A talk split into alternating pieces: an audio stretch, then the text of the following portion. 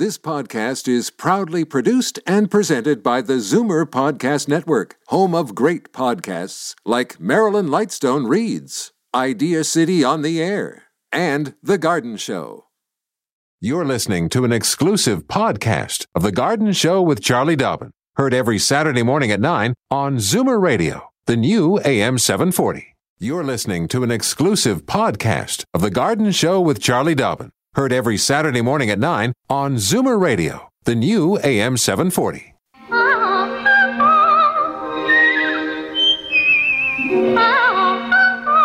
Welcome, friend, to our weekly garden party. We hope you brought along your questions, because it's time to dish the dirt on The Garden Show with Charlie Dobbin, exclusively on Zoomer Radio. And the sous chef of The Garden uh, set to go with the show today. Ooh, uh, on and the first too. day of September. How yes. about that? Where did it go? I don't know. How did that happen? Don't blame me. That's all. You wake it's up gone. one day and it's September. So, so Charlie comes into the station and to be uh, accosted by me with a question. Are crickets lucky? And she says, what, what? So yeah, we have we have crickets in the cabin there. There, yeah, uh, on the cozy. farm. And it's and driving loud. Shirley. Yes. Oh, and they are loud. Yeah. So I said, do you think that crickets are lucky? I've heard that. And I said, I think they are. Yeah. Well, indeed, they are. Uh, apparently, uh, this uh, crickets are considered good luck by most Native American tribes. Cricket wisdom is said to represent joy, intuition, and power of belief. And there's some interesting little thing. I just want to get this in. Uh, from noblemen and famous artists to ple- peasant farmers and Buddhist monks, people throughout history have kept caged crickets to enjoy their song. Crickets chirp or sing. Tell by, Shirley that. Yeah. Ca- well, ca- people right. do actually keep them yeah, for their that's song. Right. You're lucky, right? They, they've, they've they chirp in. or sing by rubbing their wings together, and only the male cricket sings, often to attract a female or to fend off another male cricket. Now, here's the thing that I caught love, your attention, yeah. too. If you count the number of chirps in fifteen seconds, then add thirty-seven, you can estimate the approximate outdoor temperature in degrees Fahrenheit. Wow. Isn't that wild? So you know what would be interesting? Count your indoor cricket chirps, yeah. then go outside and count the outdoor ch- cricket chirps and see if, if there's a difference. Yeah if, yeah, if there really is. Because, you know, yeah. how would the indoor cricket That's know right. what the outdoor temperature is, right? Uh, it should be telling you the indoor temperature. That's right. Like you should. I mean, assuming they're different, right? Yeah, I su- yeah good point, yeah. good point.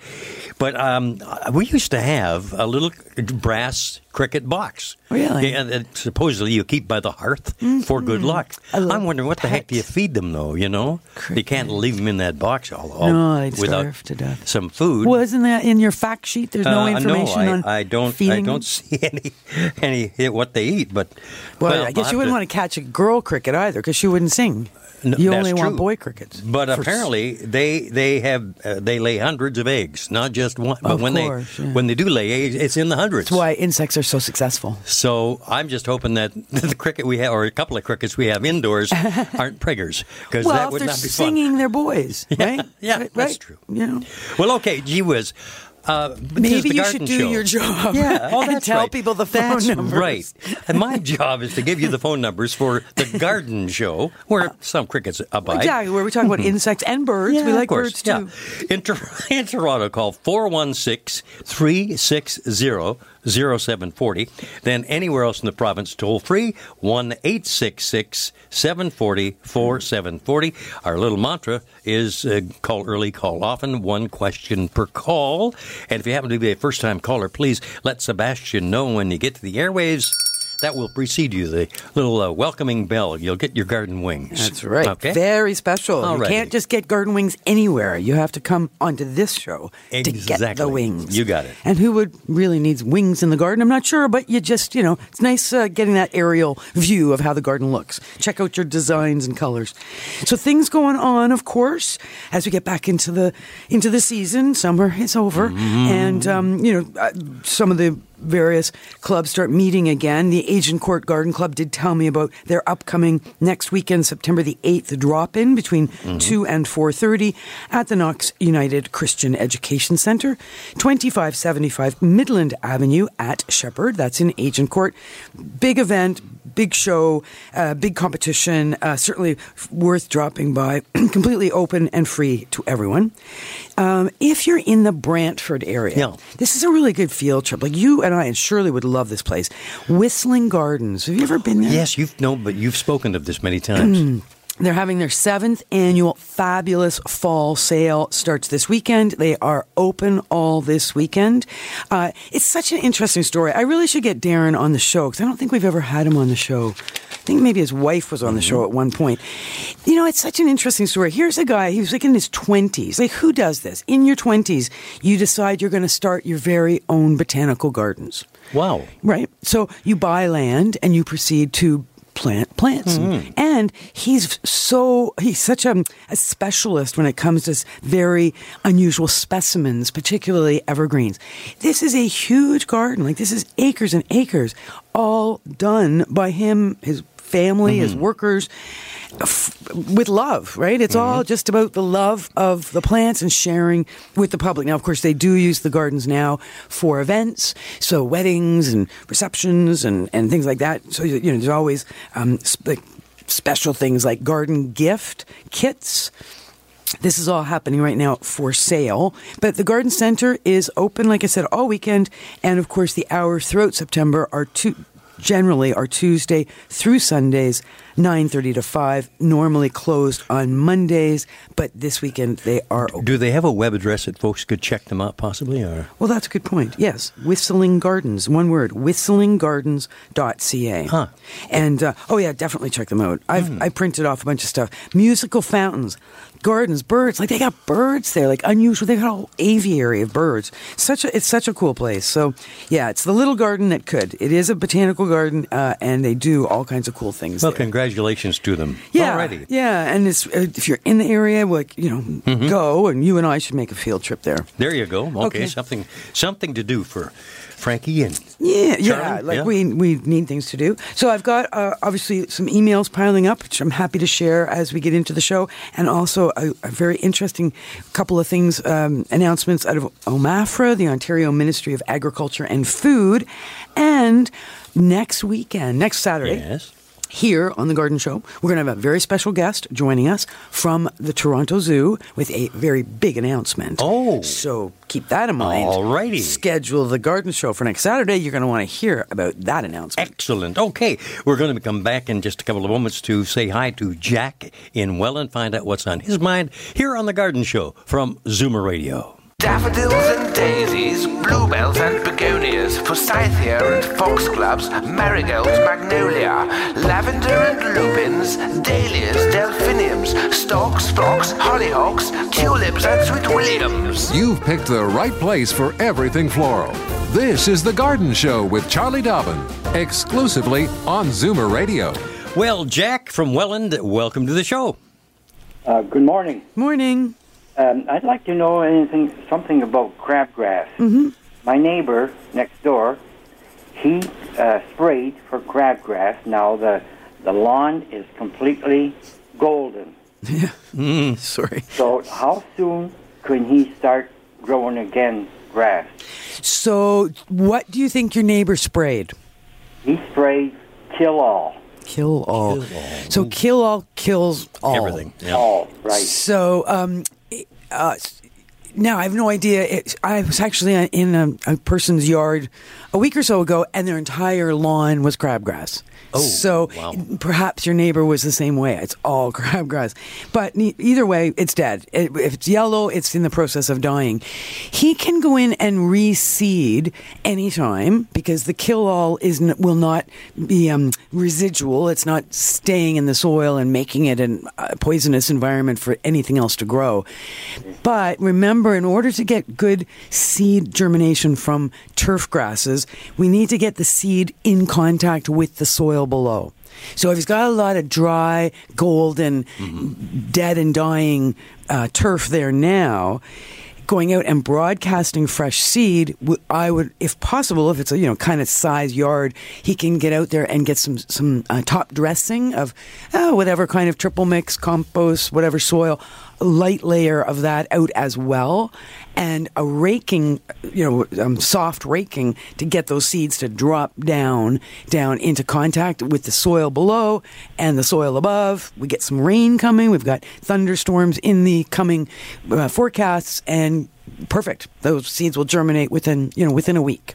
So right. He'll be back to being green within two weeks, you know. But I think that the challenge is just getting those seeds in a situation where they will grow. Grow. Okay. All right. All right. Okay, Jack. Right. Thank you very yeah, much. Yeah, thank you very much for joining us. Thanks for calling. And I'm delighted to welcome our next caller to the airwaves, first-time caller Mary from Mississauga. Hey, there you go. Hi, Mary. Good morning. Good morning. I have a most beautiful Phalaenopsis. Yep. That I bought at Freshco mm-hmm. months ago, mm-hmm. and very few of the um, flowers have fallen off. It's just gorgeous. Nice. Today I will give it three ice cubes. Oh, yeah. You like that method? That works. Yeah. It works. So I've gone back and bought three more. So they're my children now because mine are all grown up. Uh-huh. and, and and my daughter has one that has not done so well because she was away a bit. Right. How, what is the care of bees, or what happens to them? Well, um, orchids, as you know, a Phalaenopsis, commonly known as a moth orchid, that will come with a tag on it. I mean, your yours might even had a tag that said three ice cubes once a week. Right. Uh, and that is what the reason the ice cubes works is because it, it's a slow melt, so it's a very slow percolation of that moisture down around the roots, right, through the bark chips or whatever mm-hmm. moss that the, these orchids have been grown in. And that's what they want. They like that. They don't want to sit in water. Um, they also don't want to, you know, dry out like desert-like conditions. So they like that s- sort of m- high humidity, if you will, around the roots. Okay. And that's what the ice cubes provide. I, on the other hand, and I think, Frank, did you say yeah. you have an orchid right now? I, I, I killed it. Oh, you killed it. I killed it. Oh, dear. Okay, well, so we'll leave Frank out of this discussion for a minute. No, I, we got on holidays. I forgot to darn well water them. Oh. Every Wednesday, I was submersing it completely. Mm, yeah. And I think two Wednesdays went by, and it went by, you know, yeah. Need to put an alert on your phone, I, I guess. Know. Okay, so what I do is what Frank was attempting to do, but of course consistency is There's, important. It'd be yeah. like forgetting to, to feed your children, right? You know, they'd eventually starve to death. It was like, oh, that'd be called neglect. I'm on phone every Saturday. Well, there, yeah, so I, I, you know, the pail of water, room temperature water, or in your case, ice cubes. And what I would do, and Frank was doing it, is the pot the orchid is in goes into that bucket of water. Leaves go right under the water. Air bubbles come out. You hold it there until the air bubbles stop coming out, which is, you know, ten, twenty, thirty seconds. Lift that orchid out of the pail, let it drain in the sink back into the northern or eastern window. So it's just, it's a humidity thing more than anything. If you like misting plants, misting the leaves is good. Um, if you can be consistent with your watering and your temperatures and your light levels, those flowers can last for months and months and months. When the flowers are finished, it plant takes a rest for, um, you know, sometimes a couple of weeks, pops up another flower. So, um, yeah. Winter when it's very dry in the house, right? Th- yeah, that's where your misting is even more important, you know, your spritzing. So all right? Mist it often? Pardon? Oh, once a day if you can. Oh, okay. Yeah, or twice a day even. Okay. All right. Thank you so much. It's so thank, beautiful. Thank Good, you, Mary. Enjoy. Yeah. I have a feeling after now. getting that dressing down from Charlie that she's going to be calling the Children's Aid Society on me any moment now. no, oh, no, boy. Your children are grown up. I wouldn't have said that if you had young children. They can look after yeah. themselves. If you if you neglect them, they can look after themselves. Okay. Unfortunately, orchids can't, right? Right. Houseplants yeah. can't do that. Yeah. You have to look yeah, after yeah, them. Yeah, yeah, you're right. You're absolutely I'm right. going to start phoning you on Wednesdays. As usual, she's right. Oh, my Lord. All right, we're going to take a little bit of a break. We have uh, a word or two from our sponsors, and then we'll come back and deal with a problem possibly coming out of High Park mm. with Jean. Back in a moment here on The Garden Show from Zoomer Radio. Don't change stations just because the weather changes. Garden tips and advice all year round. This is The Garden Show with Charlie Dobbin. Exclusively on Zoomer Radio. Well, Charlie, as promised, let's head to a nice part of Toronto, mm-hmm. High Park. There's Jean. Good morning, Jean. Good morning. Thank you. Good morning. My my rhododendron has lots of buds. Great. And to the summer, far away.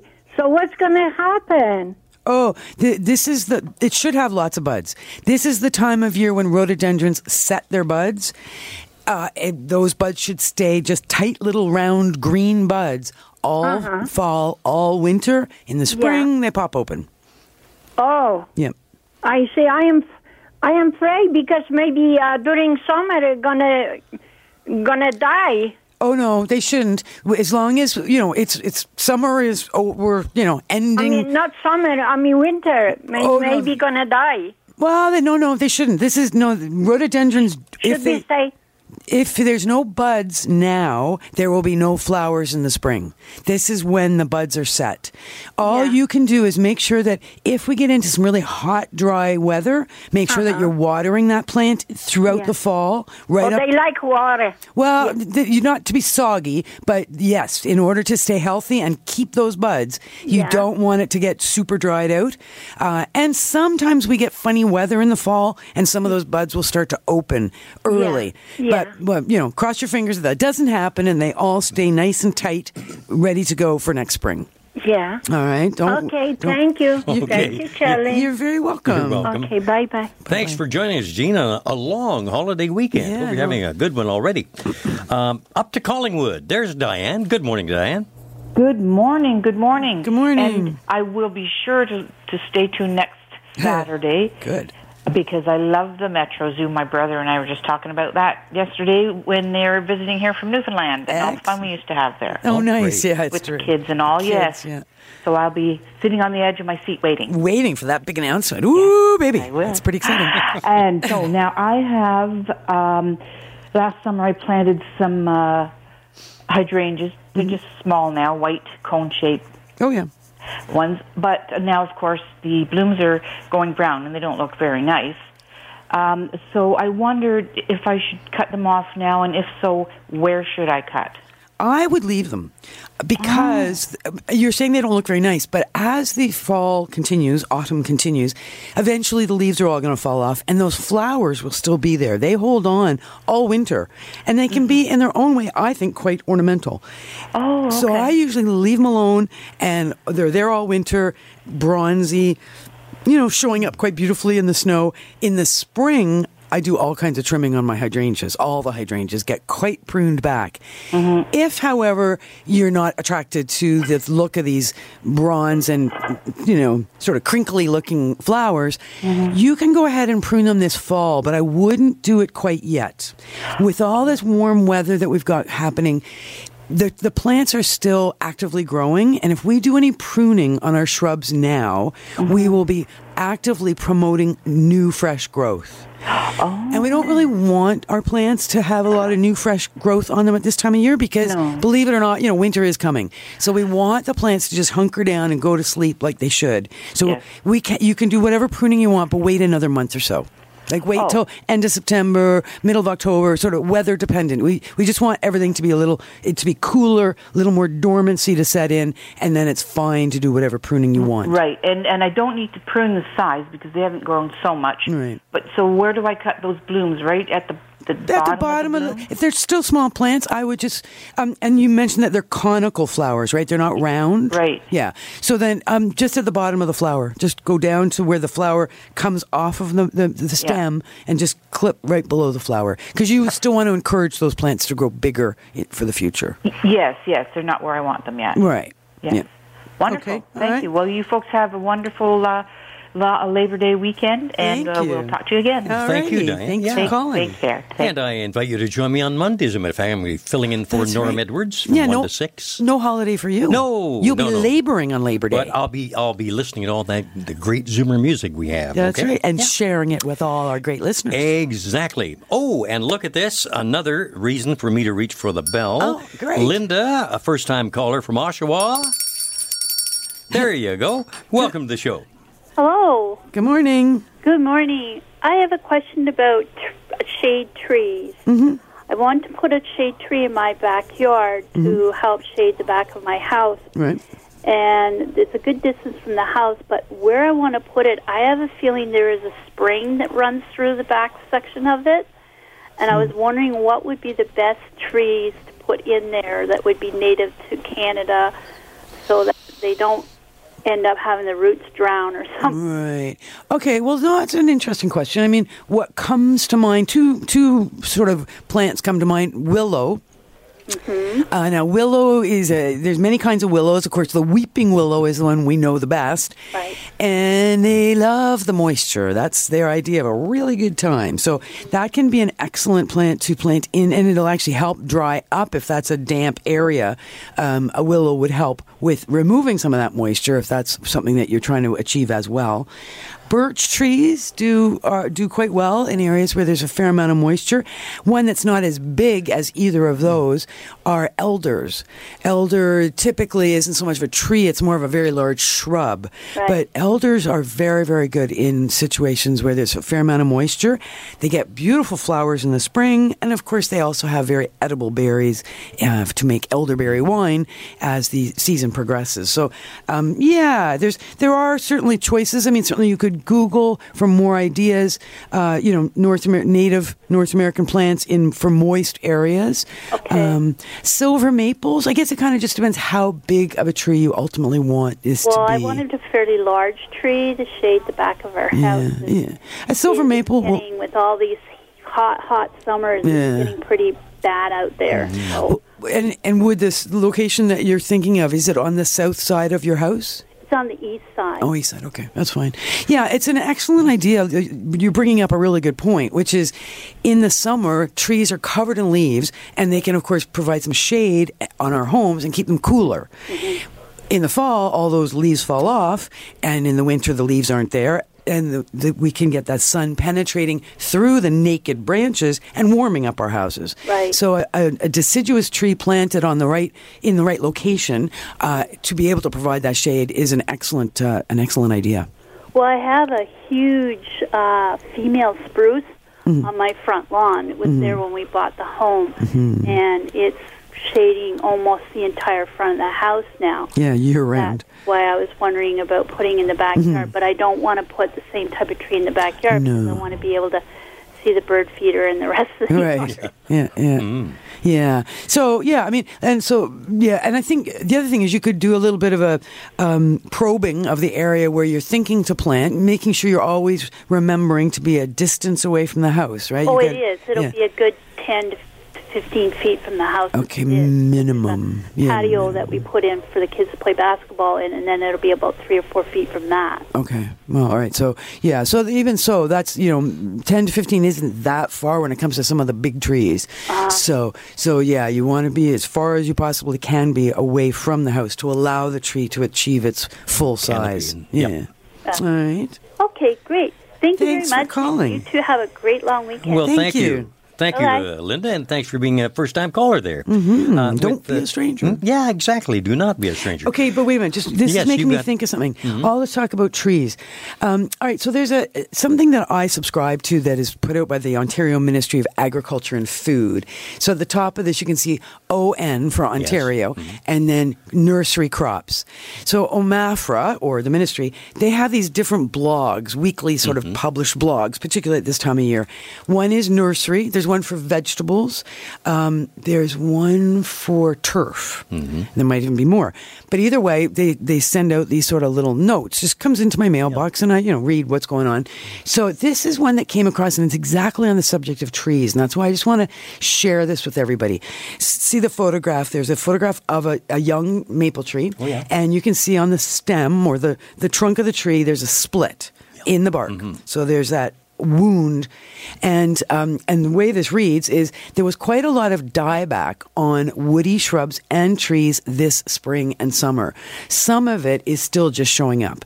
Vertical cracks in juvenile trees are nothing new for us in Ontario because we often will have that break. Mm-hmm. The bark will spontaneously break on typically the south and west side of a of a trunk, but this year we're seeing a little more than our fair share of damage. These these vertical cracks.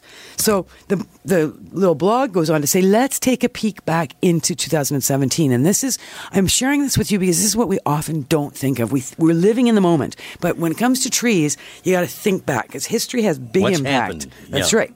So, two thousand seventeen, remember how cool and rainy it was? all that oh, spring. Yeah. Remember that spring went on and on with lots of cool rain. Remember all those leaf diseases we had last year because of all that rain and all that humidity. We had tons of uh, mildews all over the place. Like every leaf pretty well had something going on. Cool, rainy conditions promote vegetative growth, so mm-hmm. lots of green growth, and many of our trees and shrubs responded with big, fat growth rings. So what that means is that we, if you cut down a tree today, you would see last year's growth as a much bigger growth ring than the average year. Because there was so much rain, there was a lot more growth on average, ah. last growing season than what we normally see. But remember, then we moved into a hot, dry September. So th- at this time last year, it got hot, it got dry. The temperature hovered around thirty degrees Celsius several days in a row. Through September and October, it was very mm-hmm. warm. It finally stopped raining in the central part of the region of Ontario. Soils dried out and root hairs in the top few inches of the soil died off. The warm, dry weather continued into October. It was still warm and November, like you got to remember that. It was tropically warm October, November last year. Even the beginning of December was quite mild. Trees and shrubs weren't losing their leaves. Remember? Ah, yes, Lots of right. trees did yeah. not lose. Very unusual. The mild autumn slowed the plant's acclimation for winter. So it stalled the onset of dormancy and natural dehydration processes. So naturally and normally in the fall, cooler days, shorter days, all the liquids move out of the plants down to the roots. Mm-hmm. Leaves fall off. It's just a very natural process. It didn't happen last year. That moisture didn't That's move right. out. Yeah. The leaves never dropped. A lot of people thought their Japanese maples were dead, right? Because all the leaves were still hanging on the on the trees. So just it's just interesting. So you know, it's so when we're seeing some of these issues, then you know what happened? Well, winter came with a vengeance in mid-December. Mm-hmm. The temperature hammered down rapidly to tw- minus twenty Celsius by early January. So this rapid temperature shift can be very devastating to plant tissue. So all that liquid was trapped inside those trees, in the trunks, in the mm-hmm. branches. Suddenly, drop in temperature, what happens? Those liquids freeze and expand.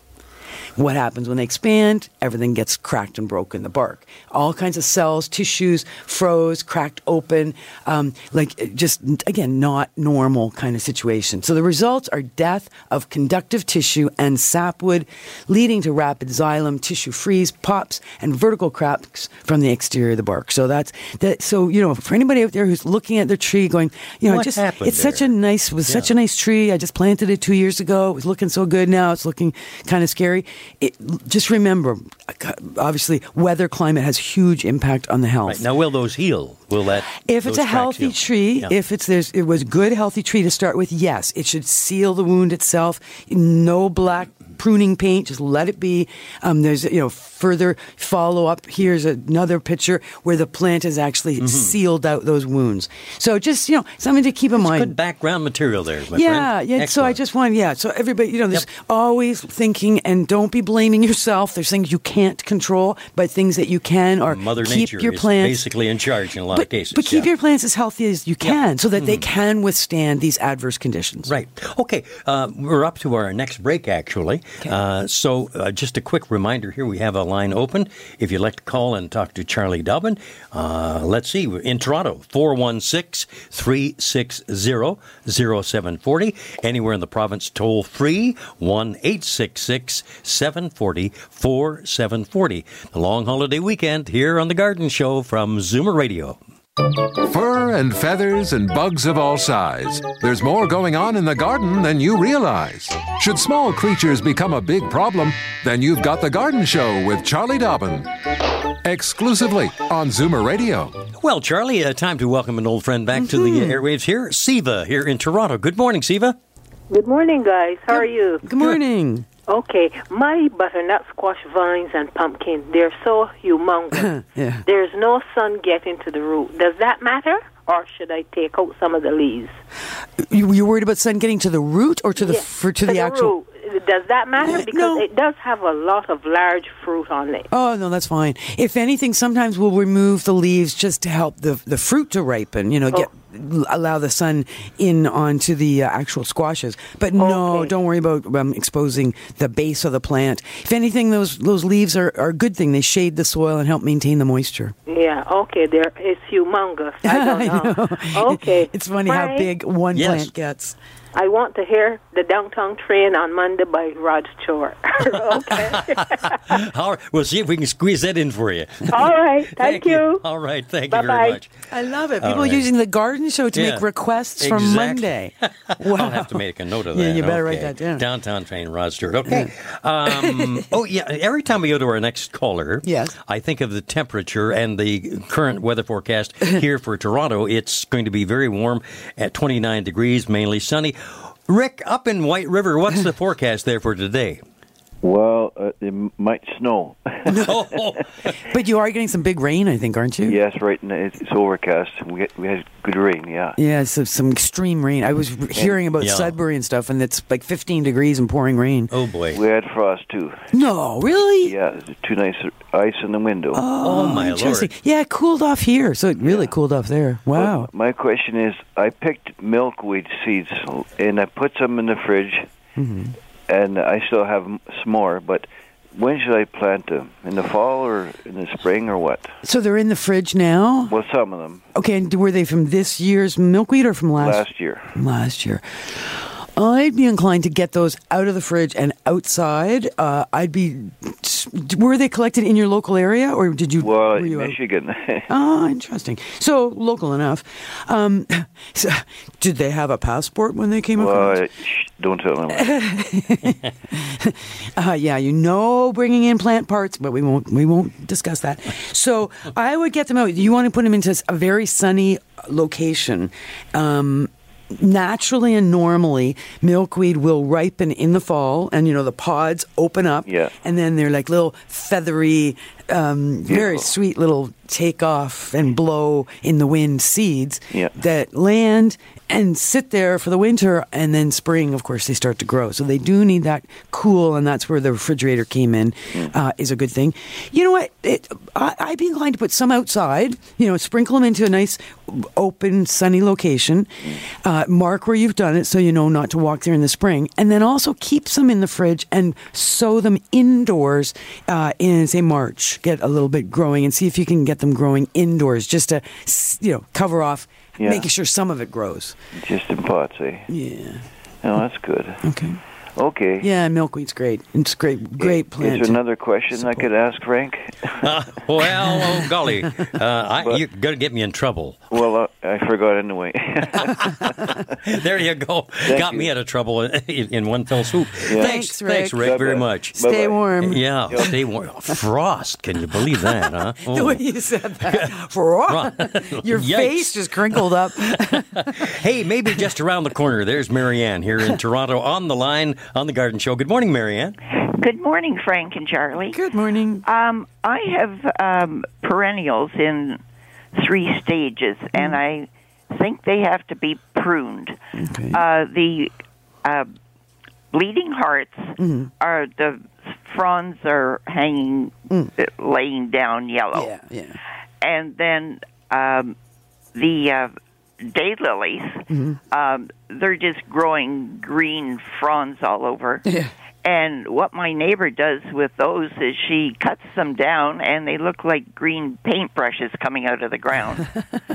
And um, last year I didn't cut back my peonies, mm-hmm. and they looked, it was such a mess in the spring. Mm-hmm. So now I don't know what I should prune and when. Okay. So good question. Uh, here's a rule of thumb. When a plant, whatever the plant is, it could be a tree, it could be a shrub, could be a perennial, like the three you mentioned, peonies, daylilies, and bleeding hearts. When you see yellow or brown um, growth, so the the... might be flowers are finished, so we have deadheading to do, removing those brown flowers. Sometimes it's just like bleeding hearts. I find they're beautiful in the spring, beautiful flowers, fill up very shady corners for us. But as the season progresses, it gets really hot. They go dormant. So what you're seeing above ground is a lot of yellow and, as you point out, fall to the ground stems that were three feet tall, right? These are big plants. Yeah. So absolutely, get in there, you get your pruners, cut those bleeding hearts off at ground level, get all that mess into the composter. That short? Oh, yeah, yeah, because they're, they're not going to grow anymore this year. They have gone dormant for the oh, rest of the oh, season. Okay. The next time you're going to see your bleeding hearts is next uh, spring. Okay. Now, the daylilies, because the name tells us, that flowers only last for one day. So it is appropriate to go out to our daylilies to deadhead, remove the crispy, not attractive flowers once they're finished. Right. The green leaves um, can be a little on the scraggly side as the as the season continues, but I would leave the leaves alone, allow them to just do their thing, uh, unless there's just, you know, holes in some of the leaves or some of the leaves are yellow. Again, never hesitate to remove yellow or brown growth, but right. try and leave green growth alone because okay. green growth is photosynthesizing and helping the plant grow okay. for the future. Now, peonies, a good case, a good sort of point there is Um, they are early spring bloomers. If we were going to move them, we would be moving them now in the fall. So we would be digging and dividing if we felt we needed to move them. At some point, yet you definitely want to cut your peonies down to ground level in the fall. You said you didn't get to that last year, so this year it was all a mishmash of new growth and old growth. So for now, if you can get in there and again, remove anything that's yellow or brown uh, or just, you know, ugly, get that out of there. But wait another month or so before you go in there and just take the entire peony down to ground level. Wait until we get a frost. We need a we need a good frost, which stops everything in its tracks, and it gives us that opportunity to do the sort of down to the ground proper cleanup on many of our perennials. Well, thank you so much. Oh, you're very okay, welcome. Man. So I, I know what I have to do today and what I have to wait and do next month. Exactly. Thank you so much. Thanks, all right. Marianne. The number of jobs there. Yeah, that's right, a to-do list. Yeah, exactly. Uh, in moments, we're going to be bouncing along to Bellefontaine and uh, have a word with Nadine here on The Garden Show. Stay with us here on Zoomer Radio. Daffodils and daisies, bluebells and begonias, forsythia and foxgloves, marigolds, magnolia, lavender and lupins, dahlias, delphiniums, stalks, fox, hollyhocks, tulips and sweet williams. You've picked the right place for everything floral. This is The Garden Show with Charlie Dobbin, exclusively on Zoomer Radio. And just before we get to Nadine, uh, Charlie and I were uh, conversing about how far White River is away from Toronto. And uh, where we're so I sitting. Just, yeah, I just G P S'd it, and one thousand four kilometers would de- uh, take roughly ten hours and fifteen minutes to well, get there. The way you drive, it'll the probably way- only be like five hours. Yeah, that's true. But no, White, yeah, White River, I know it's Rick is a consistent caller, and we appreciate hearing from him, but it's not that far from Wawa. It's actually not even that far from Lake Superior. No, it looks to be about so thirty miles. forty, you know, like there's miles. Thunder Bay right yeah. there. So, yeah. um, and I judged Marathon, the town of Marathon, which is about halfway between White River and Thunder Bay, or actually a little closer yeah. to White River, years ago as part of the Communities in Bloom program. Well, was, there, there you I are. Drove that road. So, yeah. yeah. Now, let's find out a little bit about Bellefontaine. Mm-hmm. And Nadine is on the line. Good morning, Nadine. Good morning. How are you? Good. Excellent. I have a million questions that I can ask, but I understand radio time is short. Uh, so my most pressing matter would be preparing my small vegetable garden with fertilizer for next year, mm. um, and also mildew on cucumbers, which I mm. experienced. So I was given uh, a quantity of chicken gold in oh, yeah. the spring, uh, and it seemed a little too gluey to try and mix into the soil, so Good. no pun intended, but I chickened out.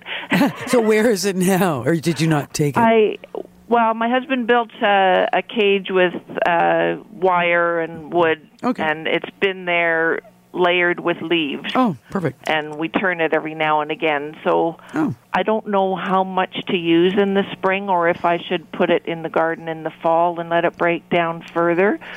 Well, okay, so with a very, what we would call a raw or green manure, so it's something that hasn't composted and, and dried out. The reason we don't want to go straight on to any plants with a super new manure is just because of the high level of ammonia, and you yeah. can end up with toxic conditions.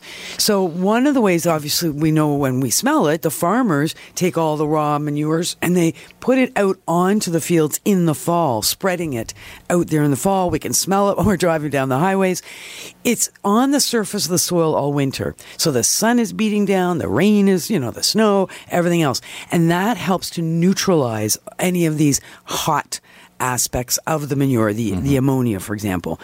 So in your case, if you got it last year and you've had it mixed with leaves and you've been no, turning it in the spring. Oh, in the spring. So you've been turning it.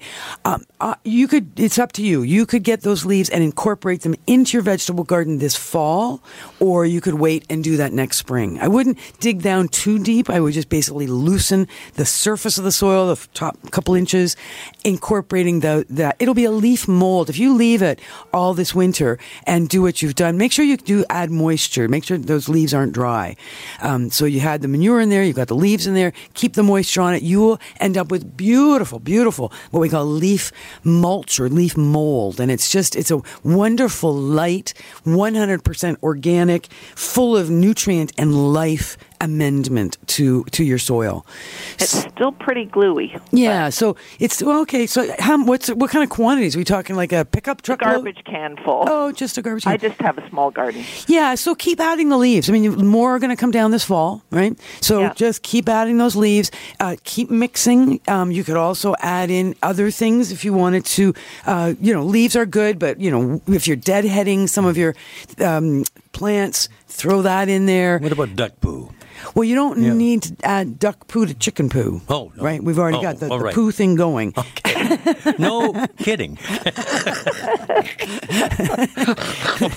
So right now it's a matter of finding the balance between that great poo that's got tons of activity in it and the carbon and the nitrogen, right? So the carbon and nitrogen ratio is what you're working with there.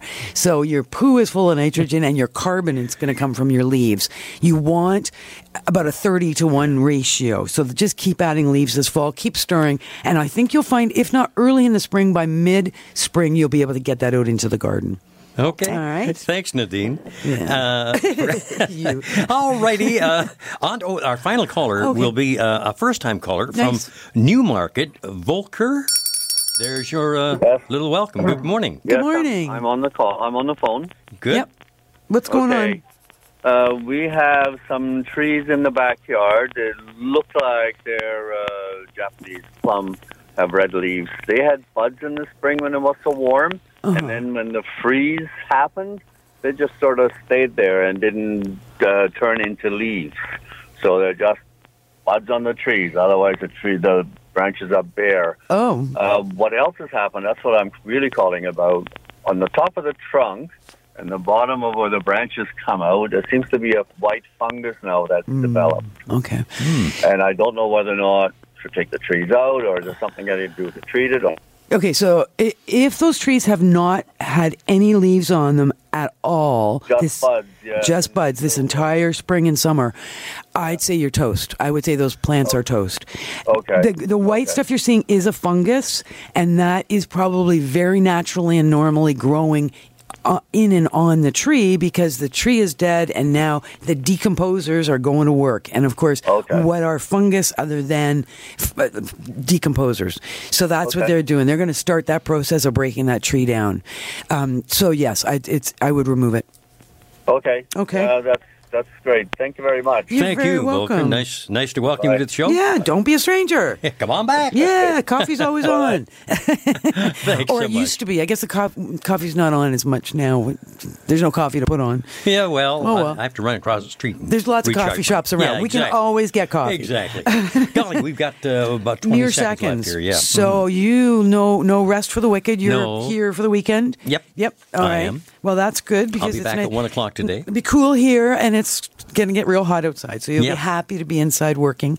Thanks, everybody. Great calls, great questions, and uh, I'm back at school, so school starts, and um, oh, I'll, I'll report yes. to you on my, my new classes, my brand new students who I'll be meeting this coming Wednesday. Next week, I'll bring an apple in for the teacher. Oh, that'd mm. be sweet. Thank you. Have a great weekend. See you all again next week. This has been an exclusive podcast of The Garden Show with Charlie Dobbin. Heard every Saturday morning at nine on Zoomer Radio, the new A M seven forty. This has been an exclusive podcast of The Garden Show with Charlie Dobbin. Heard every Saturday morning at nine on Zoomer Radio, the new A M seven forty. This podcast is proudly produced and presented by the Zoomer Podcast Network, home of great podcasts like Marilyn Lightstone Reads, Idea City on the Air, and The Garden Show.